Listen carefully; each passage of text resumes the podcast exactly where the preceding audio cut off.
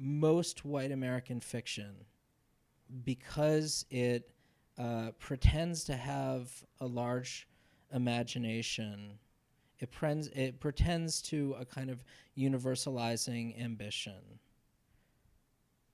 but also circumscribes itself, has failed artistically. That's Jess Rowe, a Pushcart Prize and PEN O. Henry award winning author who Granta named a Best Young American Novelist in 2007. In this episode, we talk about Rowe's novel Your Face and Mine and find out just what he thinks has been one major failure of many American novelists. You're listening to a podcast brought to you by the Hauenstein Center at Grand Valley State University. I'm Joseph Hogan, and this is Common Ground. Jess Rowe's recent novel Your Face and Mine imagines a world in which racial reassignment surgery is a possibility, even a commonplace. The book begins with a scene in which its narrator, Kelly Thorndike, runs into an old friend called Martin, only there's something very different about Martin. He was once a white Jewish man, but now, having undergone a surgical change in skin color, is now, by appearances, African American. Written before the Rachel Dolezal controversy, Rowe's book asks some important questions about race, ethnicity, and cultural appropriation. In the New York Times, Dwight Garner writes that Your Face and Mine, quote, puts Rowe on another level as an artist. He doesn't shy away from the hard intellectual and moral questions his story raises, or from grainy philosophical dialogue, but he submerges these things in a narrative that burns with a steady flame. There's some Jonathan Lethem in Mr. Rowe's street level awareness of culture. There's some Saul Bellow in his needling intelligence. In our conversation, Jess Rowe discusses some of the questions his novel raises. We also talk about some of Rowe's critical journalism on race and representation in American fiction, and on the failure of major writers such as Jonathan Franzen and Philip Roth to, in Rowe's view, even attempt to explore the reality of racial diversity in American life. All that and more is coming up in this episode of Common Ground. Jess Rowe, thanks so much for coming on the podcast and talking with me. Oh, thank you for having me. So, your novel, Your Face and Mine, is about a white Jewish man, Martin Lipkin, who undergoes a radical new surgical procedure to change his race. Martin Lipkin becomes Martin Wilkinson. Uh, the once white Jewish man becomes an African American man. Your narrator, Kelly Thorndike, is an old friend of Martin's, and early in the book runs into him in the parking lot of a grocery store. Thorndike is stunned. He sees Martin, knows in some sense this is his old friend, uh, but this is the first time he's seeing Martin as a black man, and he hadn't had any idea that Martin had had the surgical procedure. I'm wondering if you could read a passage just after this scene for us, in which Martin first tells Kelly, the narrator, that he's had this surgery. So, in this passage, the narrator, Kelly, describes Martin. He reaches up and pulls the hood away from his forehead. His hair, a black man's hair, of course, razored close to the scalp, with neat lines at the temples and the nape of the neck. The look of a man who's close friends with his barber. I can't help thinking of my own scraggling beard and the last time I tried to cop- crop it into a new shape. How it looked, as Mame used to put it, half goat eaten. Fullness of time, I can't help thinking. The phrase just won't leave my mind. Fullness of time. You know, he says, you're a brave man, Kelly. I think I'd have run away screaming. His voice is different. It's thoroughly, unmistakably a black man's voice, declarative, deep, warm, with a faint twang in the nasal consonants. It's just a couple of operations, he says, and some skin treatments. In the right hands, no big deal at all. That is to say, it won't be when it becomes more common. Does it, does it, I'm flailing here. Does it have a name, what you've done? If it had a name, he says, what would that change exactly? Would it be more acceptable to you? Would it be a thing people do? Would it have a category unto itself? He laughs at me. I'm just playing with you, he says. You should see the look on your face. Kelly, of course it has a name. What do you think it would be called? Racial reassignment. So your novel manages to ask some questions about identity and race that seem to sort of dominate the cultural conversation. I, see, I think we see this um, even in the passage you read. These questions aren't just philosophical. Um, what is race? What is whiteness? What is white privilege? They're also very practical and political. in a sense. Uh, so, could you talk about this? Why did you write the book? Um, what questions did you want to raise about race and identity, perhaps even about cultural appropriation? I started writing Your Face and Mine uh, at such a different moment in the culture. Uh, and it's you know it's a little difficult for me even to cast my mind back to where I started with the book in 2008, 2009, 2010. So this is the early years of Obama, obviously. And, you know, it was a time when the phrase uh, post racial was actually taken seriously. And there was a lot of racial optimism and a lot of um, feeling that we could be working toward a new sort of cultural unity or synthesis. There was a book that came out around that time called The Tanning of America that I read. That was this really interesting uh, book by a business uh, strategist type guy named Steve Stoute about um, white teenagers in hip hop culture and the influence of black uh, figures in the media, black celebrities, black culture more generally. Um, and so it was, you know, it was, it was against that backdrop that I had the idea of writing a book about uh, racial reassignment that really drew on my own memories of a very distinctive moment in my own past, which is the early 90s when I was in high school golden age of hip hop, or one golden age of hip hop, and uh, this sort of the relationship that I had at that moment with hip hop and black culture, and that my friends had, my white friends, and with the city of Baltimore, with um, the way Baltimore was culturally, politically, socially in that moment, and you know, I, I it was so this was you know this is a book that came from a desire to autobiographically inscribe a certain moment of my existence that I had, you know, forgotten and you know, so much in so many ways forgotten and left behind in my adult life. So there was that, and I also wanted to, you know, bring it very much up to date with questions about um, the notion of where does racial self identification come from? Where do our racial desires come from? And the ways in which our racial uh, desires and feelings of racial selfhood are, you know, oftentimes much more complicated than we want to admit. Mm. So that was the place the book came from. So, I mean, uh, just sort of surveying some of the events, um, some of the debates that have gone on recently about identity and race and gender. Um, I mean, you must you must now, in a sense, feel like if uh, that you you really did have your finger on the pulse of the cultural conversation about identity while you were writing this book. I mean, you, you wrote the book, for instance, before the the Rachel Dolezal controversy. Yeah. yeah. Um, so again, just for listeners, the Dolezal controversy was this civil rights activist who it was discovered um, was in a sense a white person passing as black. Um, I think she right. she would claim something else. She would claim something different. Um, but even before that event, you still must have known that your novel might trigger some of the responses um, or start some of the heated debates that the Dolezal debate did, in fact, trigger. Um, you, you've said before that friends and colleagues encouraged you not to write the novel, right? Or at least some of them did. Yeah. Um, did you feel like the novel was worth writing despite such controversy, or perhaps because of the possibility of such controversy? Did you want hmm. to start these debates, these conversations? Yeah. Um, the the person who really discouraged me was my agent at the time. This is in 2008, 2009. Um, and you know, she didn't I mean, we didn't have a long conversation about it. I described the idea to her, and she just very reflexively said, "Don't do that. Mm. You don't want the kind of trouble that that is going to bring you." And that caused me to put the idea aside for a, for a, for a while. Um, and then I I found a new agent, and things sort of opened up for me in a in a very in a very different way. And it, you know, in large part, it's because of the agent I found, Denise Shannon, um, that I wrote the book at all. She was the person whose enthusiasm really, really, really made me feel like it was worth doing.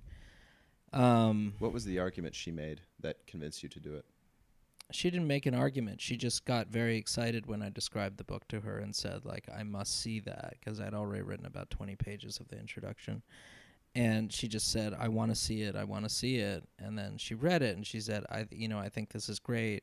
I think we can sell this. And then in a very short time she went out and sold it to to uh, megan lynch at riverhead. Um, it's very you know i when i started off with the concept of racial reassignment surgery. I looked it up online and i couldn't find anything. Or i could i could find almost nothing. Literally just a couple of like comments and in blog posts and things like really almost nothing. A couple of eh, some jokes about michael jackson things like that. And i thought this is odd because how is it that nobody has looked at the idea of gender reassignment or the concept of, of transgender identity as it's currently articulated and not ask the question about like what would happen if you took the same idea of trans identity and migrated it onto race. I was you know i was really i was i was surprised. And i had the feeling at that time that if i didn't do it somebody else was going mm. to do it. And that i really did sort of have my finger on a kind of cultural uh, a cultural shift that i thought was going to happen eventually so why not sort of get on it early? And you know, as a, as a writer, um, uh, as a writer, when you have that feeling, um, you should act on it. you know, I mean, you should you know you should act on it in some way because it's not you know you don't you, the, to have that kind of cultural insight is something that doesn't you know doesn't happen every day. Um, you know, I I had what I was working against was my whole sort of artistic education as a writer, which basically told me that I wasn't supposed to write about race, that I wasn't supposed to write about black people. But I, you know, I, I had been sh- I had been shirking that advice and rejecting that advice for a, for a long time ever since I started writing about even before I started writing about Hong Kong in my first book. Um and I really felt that um, there's this uh, something that that um, Michael Chabon said when he published uh, his novel Telegraph Avenue. He said like he realized that he had been effectively he realized that he had been avoiding writing about black people for a long time even though black people had been a big part of his life. And he felt this, and what he said was like, I missed black people, which sounds like a, a, a ridiculous thing to say. But there is this very powerful sense in which the American literary landscape, the landscape of American fiction, is very racially uh, divided. And there are many white writers who have never written about race and have certainly never written about black people in any meaningful way. And it's very easy in that context to um, practice a kind of racial isolation that is, um, you know, really a form of unrealism. Mm. Because the reality of American life is that it is, you know, it is multiracial and interracial. The reality of American fiction is, is, is, you know, has, has, you know, in some ways reproduces a very different world. So when preparing to write the book, I mean, so you acknowledge, I think, very importantly, um, the very clear ways in which the literary scene in America is racially divided, not just mm-hmm. in terms of how many white writers there are who are mm-hmm. published versus uh, writers of color, yeah. but in terms of representation. Yeah. At the same time, you you acknowledged that there were some not just like intellectual questions that you had to ask about how you would go about writing this particular book, but also ethical ones. Uh-huh. And it just seems like your awareness, not even just of the possibility of backlash, um, but also your awareness of really not, um, perhaps not adequately describing the texture Uh-huh. of the of, of of this question and all of its complexity, these Yeah. questions that you're trying to raise. Um, you you must have had a feeling of this when you sat down to sort of write the book. Did your awareness of the complexity of these questions really affect the way you developed the plot and developed the characters? And did you? uh, So I, I guess were you always aware of the trickiness of these questions as you were writing, and did that affect the way you wrote? Absolutely. I mean, it, you know, I, I knew that um, I knew that I wanted the book to move quickly in terms of the plot, and I knew that the plot was going was something that I wanted to be a plot that grabbed your attention and that moved the reader along quickly. At the same time, uh, I I knew that I had to leave places for uh, a kind of meditative stasis where Kelly, the narrator, speaking in the first person, um, dwells on his own whiteness, and that um, balance or tension between the pull of the narrative and the pull of the plot, the suspense of the plot, and the um, inner dwelling of the narrator, you know, that's what produced the novel. That's what produced the novel that I that I wrote, and and um, I wanted to do that in a way that was um, that felt you know to some degree that felt natural to the way you know to the way of Kelly's thinking about the world. But I also wanted to do it in a way that didn't that really you know that that made the novel that made space in the novel for concept and argument and political argument political analysis within not not outside the context of the plot but within the context of the within the context of the of the drama which basically you know uh, effectively what that means is I, I wanted to let certain scenes go on much longer than they had to for, for purely dramatic reasons. So for example there's a moment where kelly is at this kind of lawn party with uh, with Martin, uh, and it's a it's a benefit uh, fundraiser in Baltimore for a, um, a local political candidate who's an African American woman, and it's being and the party is being hosted by an African American uh, family who's very prominent in the community. Um, it's a very nice house, very beautiful part of the city. And so Kelly is sitting there with Martin and some of his friends who are also black men Martin's age and they're having this long conversation about Obama and all these other things. And this is a conversation that in another kind of novel could be could have been shortened to a page or a couple of pages because it doesn't directly um, it doesn't directly serve the relationship between Martin and Kelly, except that in this case, it serves the larger purposes of the novel and it's a conversation that I just wanted to let go on and sort of develop in the natural rhythm that a conversation has. And to me, that is a very important quality, and one I think that um, certain readers, especially American readers, um, get very impatient. Mm. So, what did the conversation show? Like, what did you want the dialogue to indicate about the characters and their thinking about politics? Uh, you know, at that moment, you know, the conversation is about Obama and what kind of a president Obama is. And I wanted the conversation to go deeper than just sort of the superficial level on which we normally think about, you know, politics and, and the context of uh, American political history or presidential history. Because w- one of the things that happens is that Martin starts talking about how uh, Obama is a tragic president, is like see, sees himself as almost like a sacrificial figure, as a martyr figure, and he's comparing him to Lincoln. Um, you know, I, I, I th- so what I think I wanted to do was have the characters thinking about um, the symbolic and you know even anthropological significance of our politics and you know just in in a casual way not in like a sense of an academic symposium but in sort of a way that's both casual but also very profound so it's you know for me it was a matter of like pushing the conversation uh, out of the realm of the superficial and that's something that usually only happens if the conversation is allowed to go on for a while. Mm.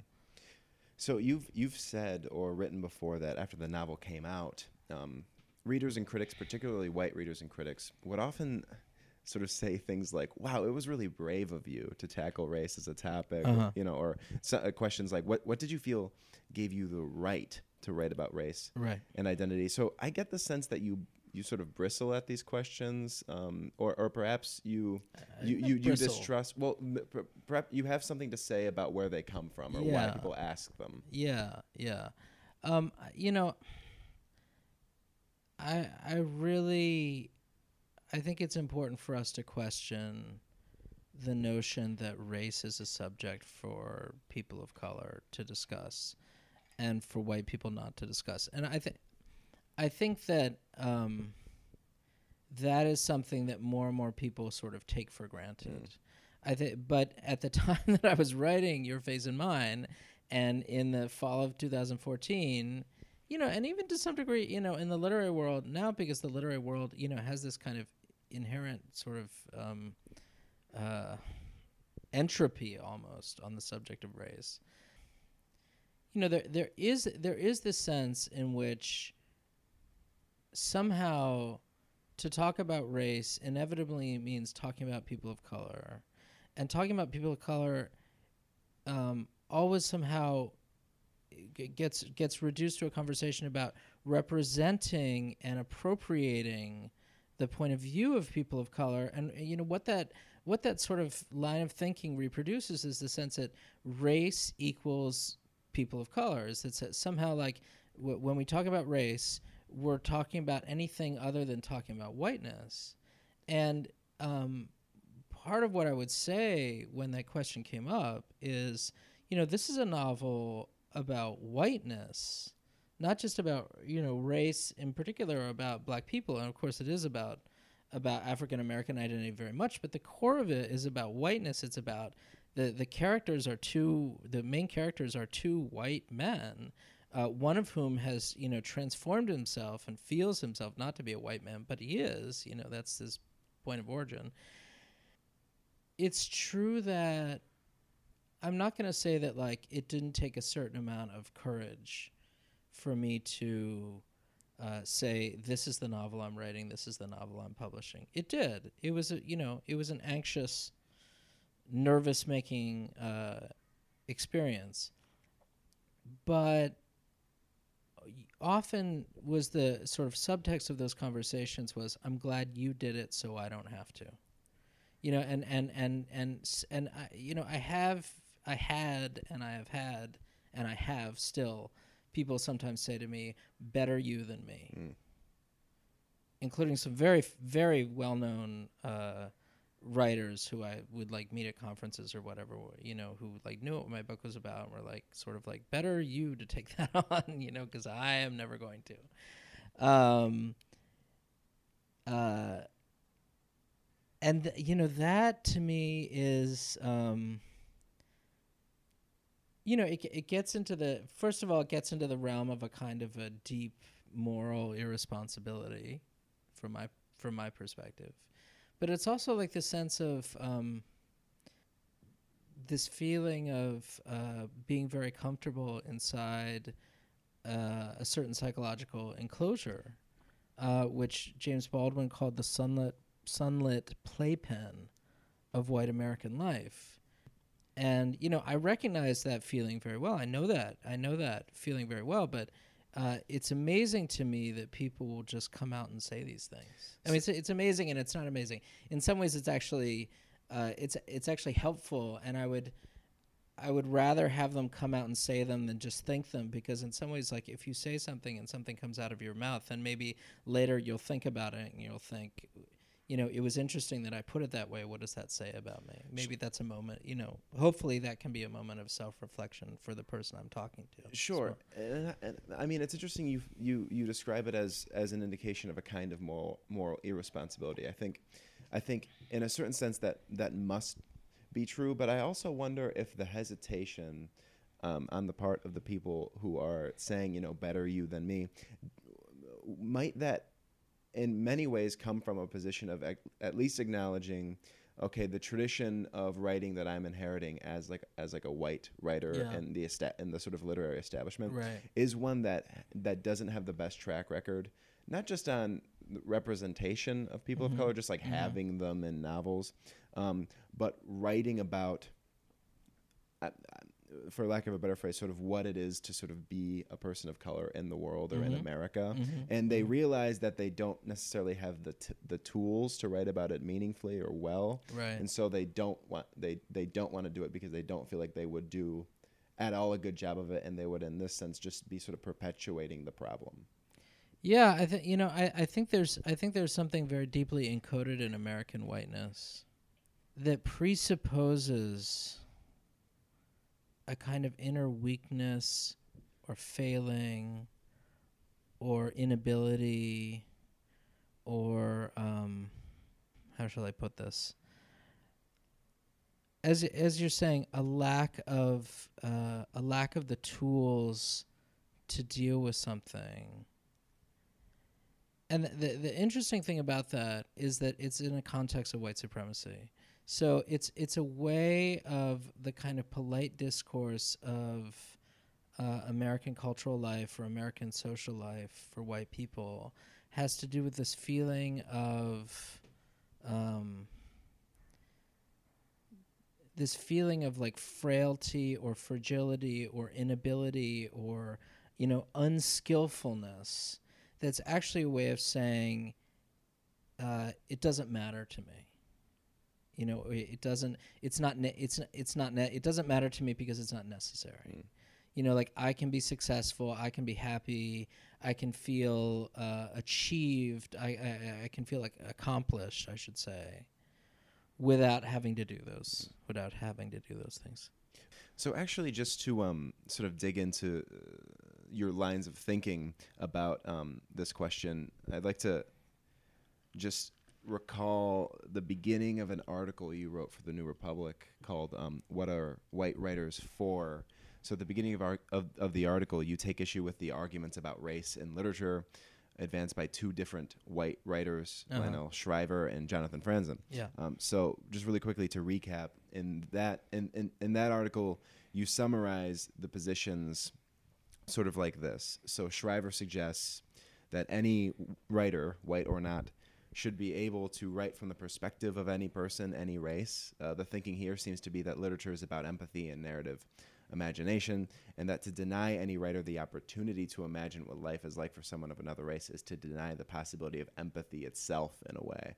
Um, um, the other argument, Franzen's, is rather different. Franzen says that, at least in his own case, he's not interested in or capable of writing from the perspective of a person of another race because, frankly, he's never been deeply close or profoundly intimate for an extended period of time with Mhm. someone who wasn't white. He makes this admission. right Uh, so they basically advance these two different white, uh, major white writers, advance diametrically opposed arguments, but Mhm. you dislike both of them. Yeah, I, I wouldn't. I wouldn't say by any means that Lionel Shriver is a major uh, white writer. I would say that previous to um, that speech she gave in in Brisbane, um, she was actually a quite, you know, a really marginal, not very widely recognized writer who had y- just published a novel. La- this was last summer. Um, that uh, got very little recognition. Uh, I had I had I had not heard about this novel at all, and you know the novel uh, um, contained a lot of uh, racial stereotypes and obviously very provocative things. It's a dystopian novel set in the future. Among other things, like the president of the United States is a Mexican, is this sort of like very stereotypical Mexican, and so uh, Lionel Shriver's Lionel Shriver was critiqued uh, for the racist uh, stereotyping and caricatures in her novel by Ken Kalfus in a review. Um, but all of the none of the other reviews brought that up, and I, I, I think it was because of Kalfus's review that she wrote this, that she delivered this this lecture um, in very inflammatory language, wearing a s- sombrero, which Mm. was the sort of gesture, the signaling to the American right that um, you know she supported the right of you know college students to wear ridiculous Halloween outfits. Um, and you know, and, and in by in in so doing so, she you know you could say, I mean, she helped her career uh, a great deal, in the sense of just making herself much more visible. But Y- I would yeah, I wouldn't say I wouldn't say she was a, yeah I wouldn't say that she's uh you know I I wouldn't say that she's like a quote unquote major novelist. I would uh, say Franzen really is a major novelist.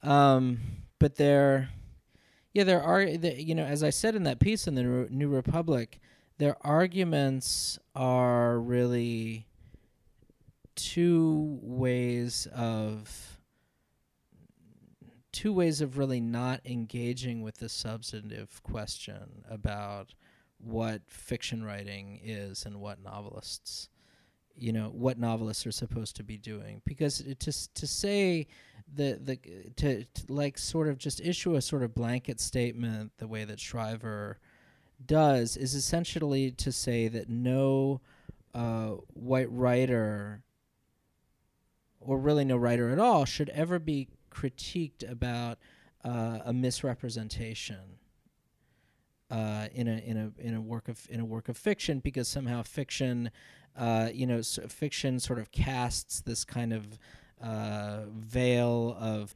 um, immunity or something you know where where uh, none of the representations in a piece of fiction ever have to have anything to do with the quote unquote real world which is complete nonsense. Um, and F- Franzen, on the other hand, makes this case that uh, he is um, exempted from, he feels himself to be exempted from ever having to, essentially, ever having to care about non-white characters, not just not just uh, include them or refer to them, but care about them, because he personally, emo- it's the opposite case, that because he personally, emotionally he says i've never been in love with a black woman and therefore like i feel like i can't write these characters. But you know a- a- again like as as i was saying before there's a way of reducing the conversation. When you're talking about fiction there's a way of reducing the conversation about race and and and and invocations of race in fiction to a question about who gets to appropriate what perspective. And one of the first questions i always have is why is it always about why is it always a question of perspective or point of view? What is wrong with writing fiction from the point of view of a white character that accurately represents the world we live in in which white characters do not only meet and talk to other white characters. I mean there's a version here of the the kind of the bechdel test. Alison bechdel has this uh, has this suggestion about any narrative that you know for that that um,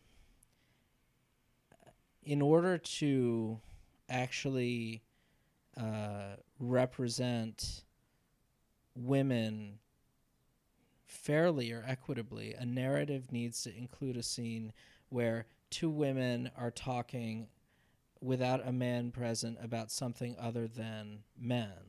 And you know you could propose something equivalent for race where you have uh, characters who are you have characters present in a narrative who are of different races or different ethnic or cultural origins and they're not there to talk about race or they're not they're not there principally for the purpose of saying something about about about race and you know and i would say you know and this is something i've written about very widely most american fiction written by white people fails that test Hmm. completely So I think in the case of Shriver, you know, I, w- I won't. um, I I just like to throw out some, um, not counter arguments, but uh, tentative uh, defenses of each position. And now that I think about it, I actually maybe don't want to do that with Shriver. Instead, I'll I'll say more generally that uh, one of the ways. Um, one of the ways literature gets its popular defense, um, um, usually in like in like books written by public intellectuals or something defending literature, defending the humanities generally, Mhm. um, is that they that they um, encourage us to be more empathic. To to to, to Uh-huh. have more narrative imagination, to imagine what it's like Mhm. to be in someone else's shoes. Uh-huh. As you point out, that's not really what Shriver was doing. Shriver was doing something else, something more political, something more sort of like almost along the lines of like Milo Yiannopoulos, sort of like um grandstanding. Yeah, and, and I think a lot of what she was interested in is not just like permission to represent, but permission to caricature. Okay. Um, in in the case of Franzen, though, just uh, again a counter argument. I mean, it, it it does seem like there is a, maybe there is a kind of humility, uh, an admirable humility in Franzen's position that he admits that though it would be good for writers to aspire to be able to m- make these representations and do them adequately, um, he's acknowledging his fundamental limitation in this respect, um, Mm-hmm. and for that reason, isn't going to try. And I guess my question is, Mm. do you think it's incumbent upon him to try? Well, um, that's a you know, I'm I'm all for humility. I think humility is very important. But the truth is that Franzen is not a humble writer Mm. in any dimension of his work. He's a hugely ambitious, universalizing writer who deals with the biggest themes on his own terms and with uh, very large sort of schemes of and very sort of broad and obviously national schemes of of uh, representation. I mean, you don't call your novels freedom and purity if if you're not um, you know if you're not angling toward a kind of uni- universalistic concept of fiction and it, you know if if you do that you are um, you're in the territory of um, how shall I put this? You can't, you know, to say, to, to, to, claim or to project a sense of national or universal ambition and also authority, which Franzen very much does. And then to say, oh, but my imagination is so circumscribed that I can't possibly empathize with these characters because I haven't known them intimately. There are many, many characters in Franzen's novels that he hasn't loved or had an intimate relationship with, and it doesn't. It doesn't. You know, it doesn't stop him with the. You know, the Norwegians on the cruise ship and in in in the corrections, like, you know, Franzen do- somehow doesn't have a problem with representing, you know, Norwegianness. and yet he does that, you know, he does he does, you know, and yet he would say that like there's no way that he could have like an African American woman in that scene. That's that's ridiculous. I'm sorry. I th- I think that I think that is that's what what he's talking about the the part of part of the difficulty with this um, way of talking about literature is that he's saying like this is actually a personal failing of mine or you could even say this is a moral failing of mine and that you know and you know yes it is but it's but that's not really the issue because you know frankly I don't care about Jonathan Franzen's personal life personal life or moral life. That's his business. Um, it's an artistic failing. It's an artistic failure. And um, most white American fiction um, because it uh, pretends to have a large imagination. It, prens- it pretends to a kind of universalizing ambition, but also circumscribes itself, has failed artistically. It just has.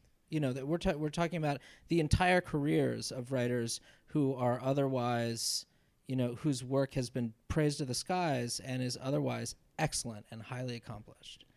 Um, it's you know in one in one crucial way it has failed artistically. Uh, it is, you know it's I mean I would say this about Philip Roth for example. Philip Roth's failure to deal with race as part of American culture in the post-war era, you know his great theme. you know he's he know he did, he did a phenomenal job with uh, other aspects of the American experience, but his failure to deal with race is is a major it's just a major uh, um, lacuna. It's a major um, you know not not just a blind spot, but a way of curtailing his imaginative power.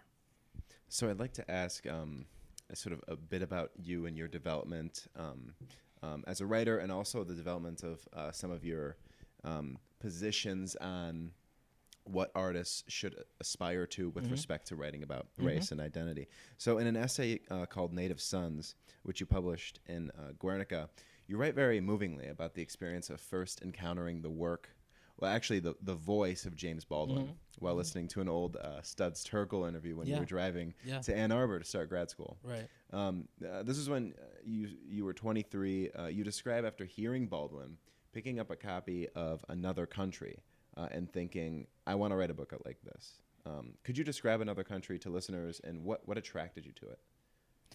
Um, it's funny because I've been working on an, an essay in my uh, new book, which is a sort of extension of that, where I try to work through these things. So I've been thinking a lot about another country again. Um, you know, and it's a book that really needs to be visited again uh, and again. And, you know, I've taught it several times, so that's one way of, of revisiting a book.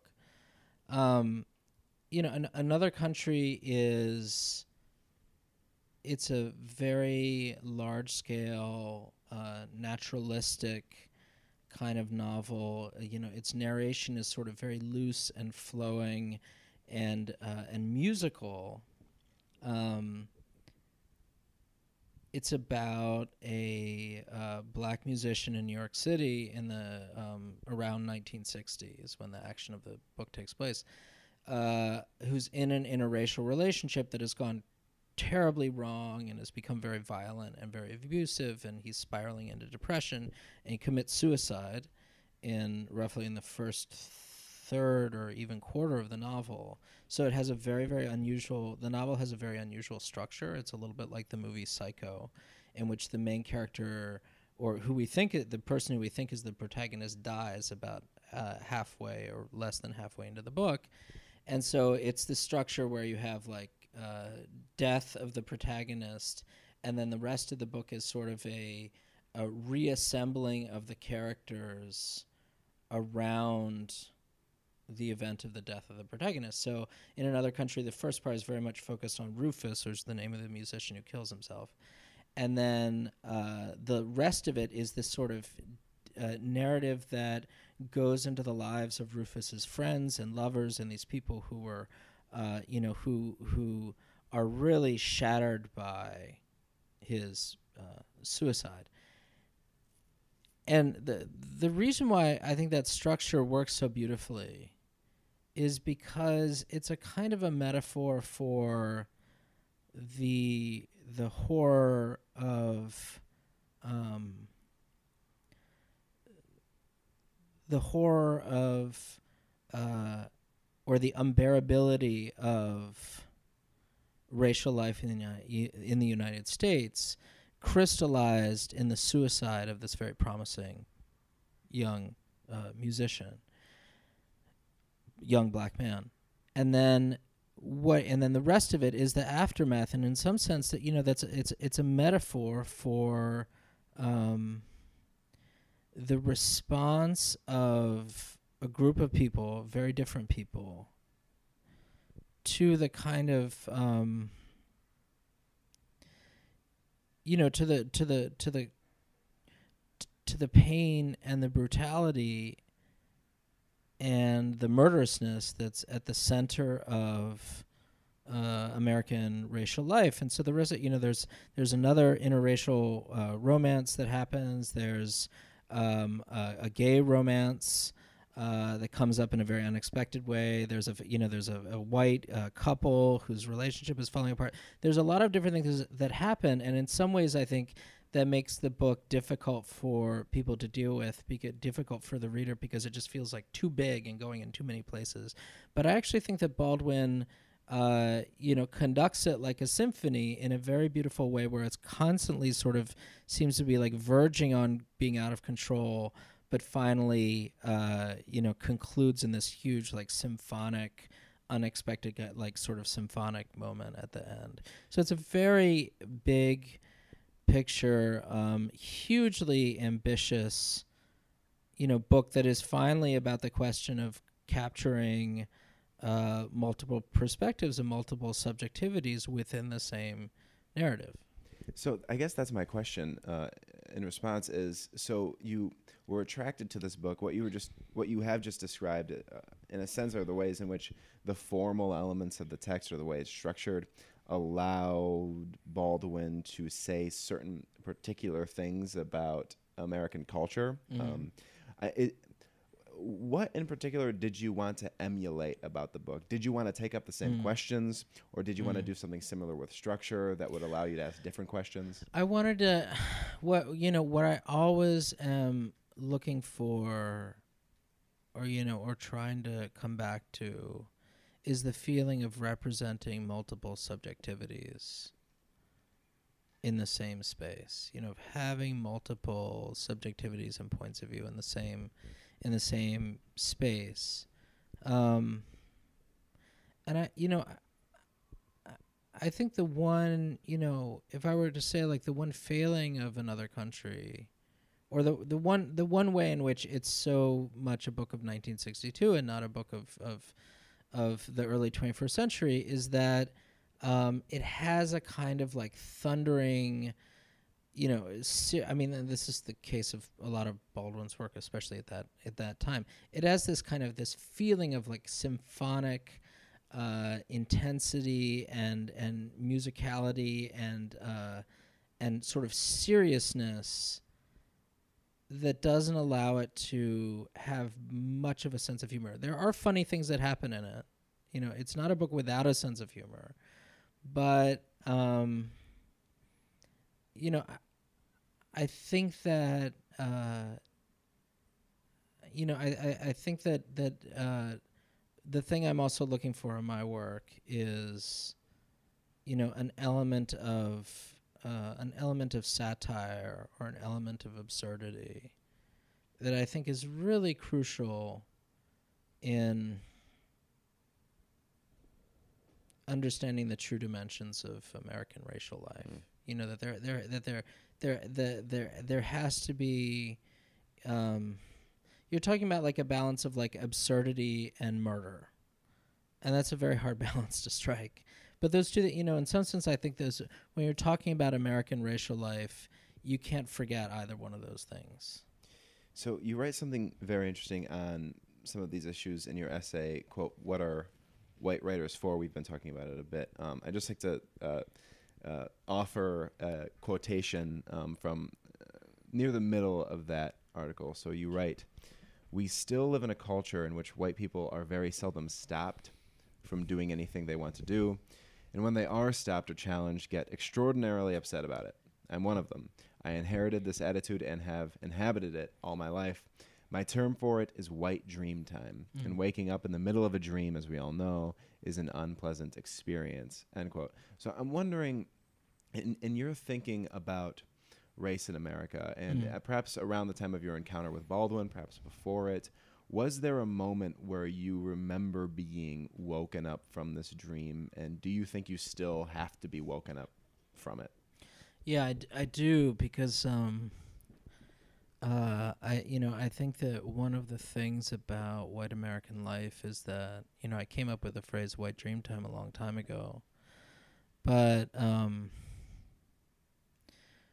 you know the other side of talking about white dream time is the way that I think about it now in the sort of post-Trump world is is it's it, it's you can describe it as dream time. You can also describe it as narcolepsy uh, white narcolepsy that is constantly falling back asleep because I th- you know I think that one of the fundamental um,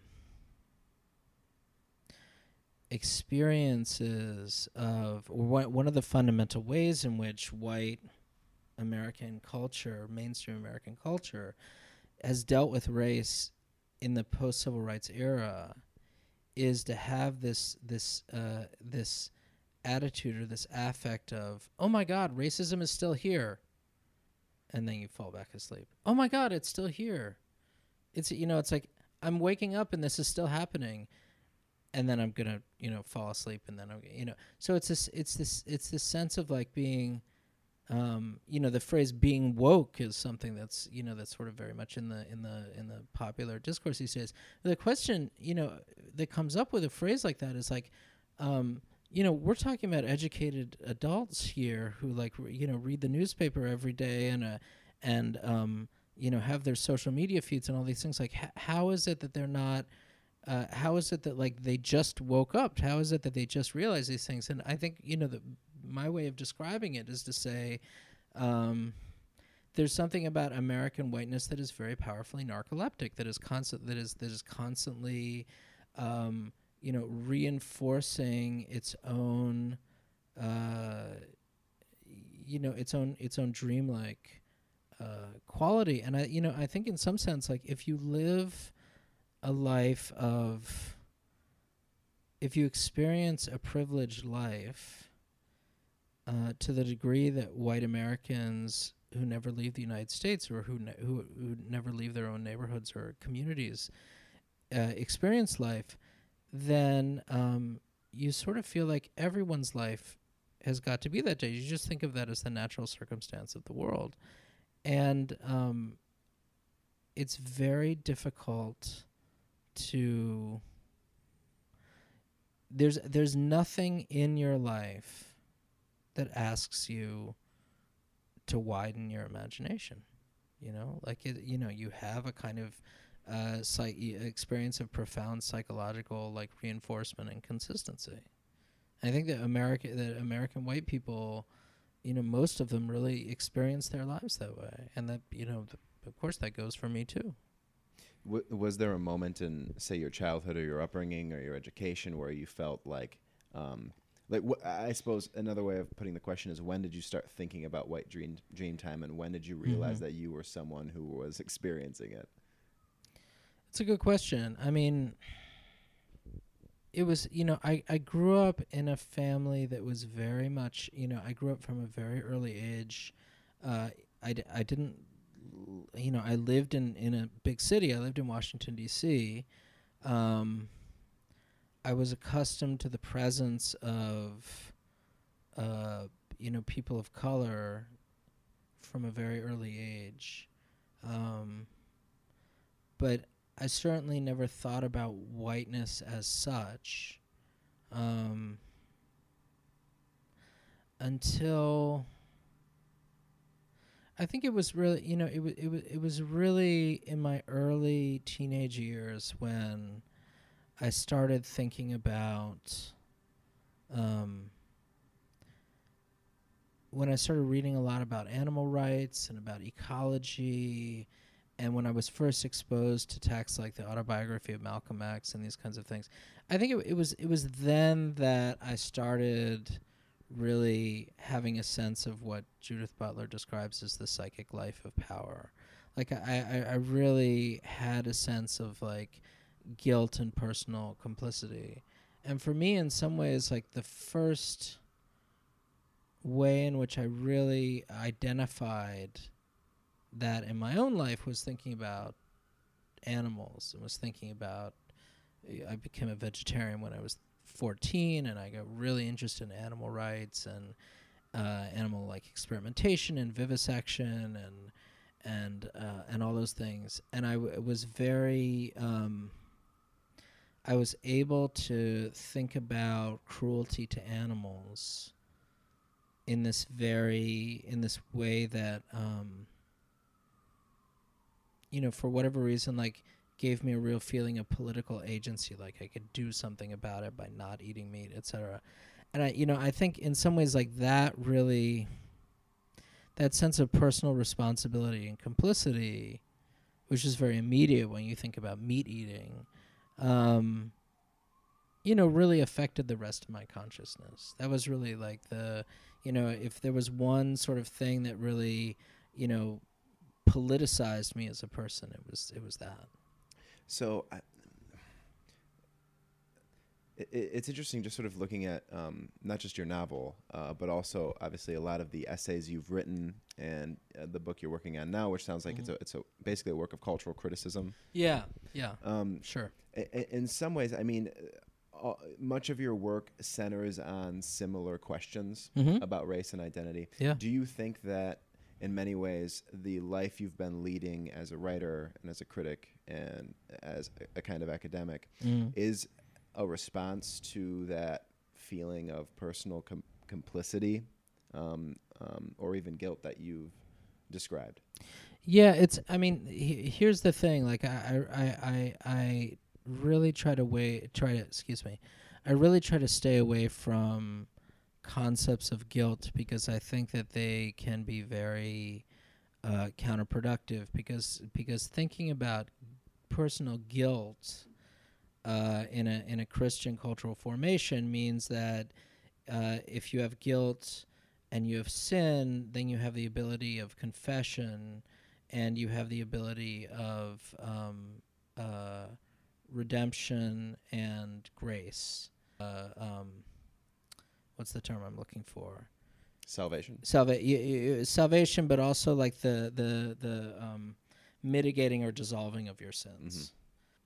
The word is Uh, I should I should I should know this too. I was Yeah. uh, reconciliation, penance, to do penance, um, penance, ab- um, absolving, abso- abso- absolution, absolution. Yeah, absolution, absolution is what I'm talking about. So, um, and I, you know, and I think the logic of sin, confession, penance, and absolution uh, is very, you know, is part of the sort of circular narcoleptic logic of race in in America. So I really try to stay away from. I, I try to stay away from that. I and and I tend to think of it as a kind of artistic uh, engagement that has to do with um, identifying my own personal well-being and happiness with you know the que- questions of liberation of all people. So it's you know for me it's like it's it's i i, I really think that um uh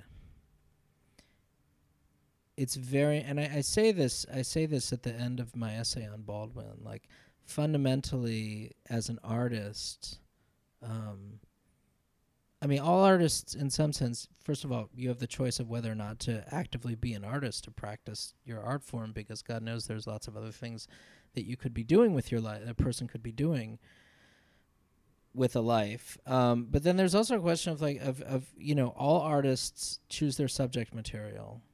And, you know, even though there are social, um, constructs and assumptions about what art what artists you know work with what subject material actually all artists you know are capable to some degree of choosing their subject material and what feels important and uh, necessary but also uh, interesting to them.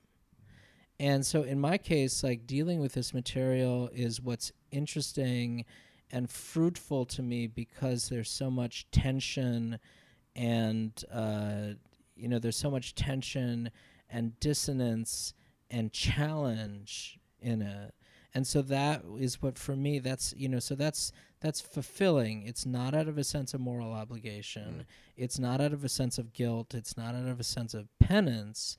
Um, you could say it's out of a feeling you know it might be out of a feeling of reparation or restoration.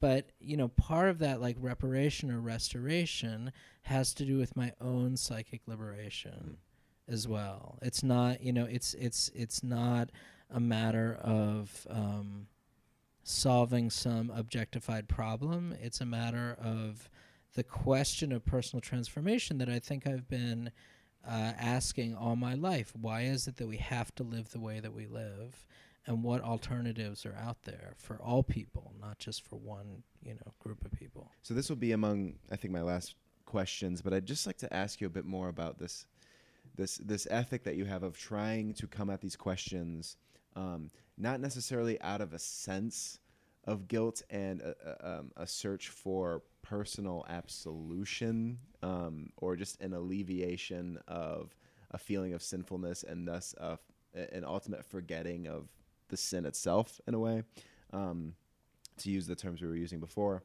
Um, but instead, um, it, to, to, to, to come at these questions in the way that you described, which, which is more nuance, more sort of personal, mm-hmm. deep personal mm-hmm. investment in a deep sense of real political and social importance yeah. um, and significance. I mean, just uh, just a way of getting at this. Uh, you were talking about white dream time, sleeping and waking up, and you brought up this term woke and wokeness and, yeah. and that's i think that's especially interesting on, on social media like twitter because now in many ways so being woke can be in many cases be a form of political progress mm-hmm. at mm-hmm. the same time it also can be a performance that mm-hmm. is a kind of virtue signaling mm-hmm. that mm-hmm. says and does only something for the person doing it and doesn't mm-hmm. actually accomplish anything necessarily yeah. Yeah. could you could you talk about the dynamics of that and how you think about your work as staying away from that second kind of wokeness but embracing the first kind do you mm-hmm. think do you think mm-hmm. of the work you're doing as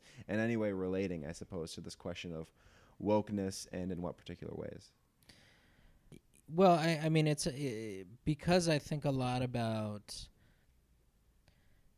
these very deeply seated symbolic figures and metaphors in our culture about um, the, the the way the way that we think about epiphanies, the way that we think about enlightenment, the way that we think about uh, um, you know waking up or awakening, realization.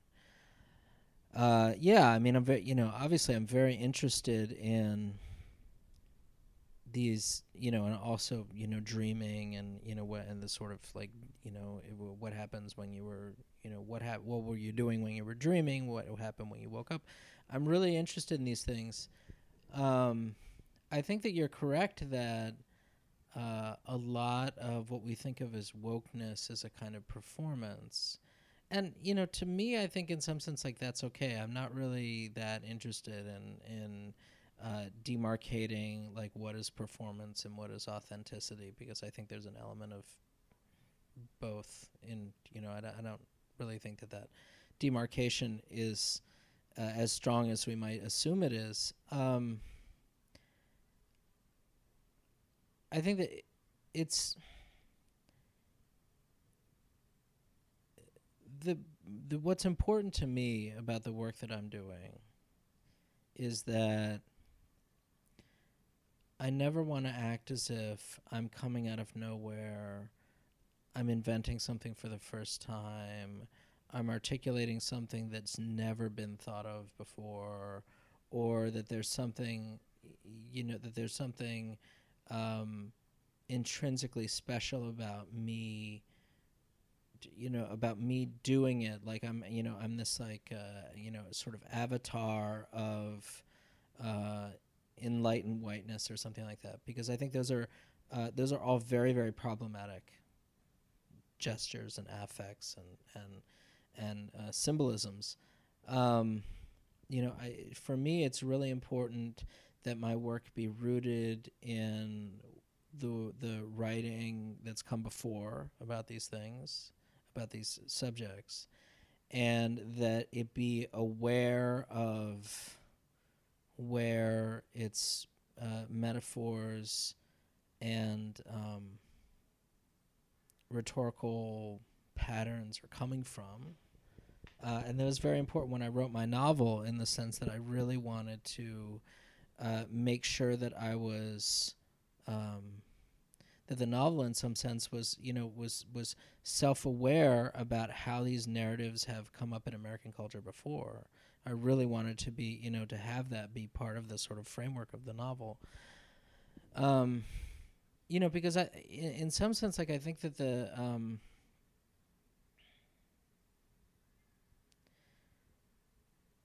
you know, like this, the subject matter of race per se is, I don't think it's something that you can uh, turn to and then turn away from.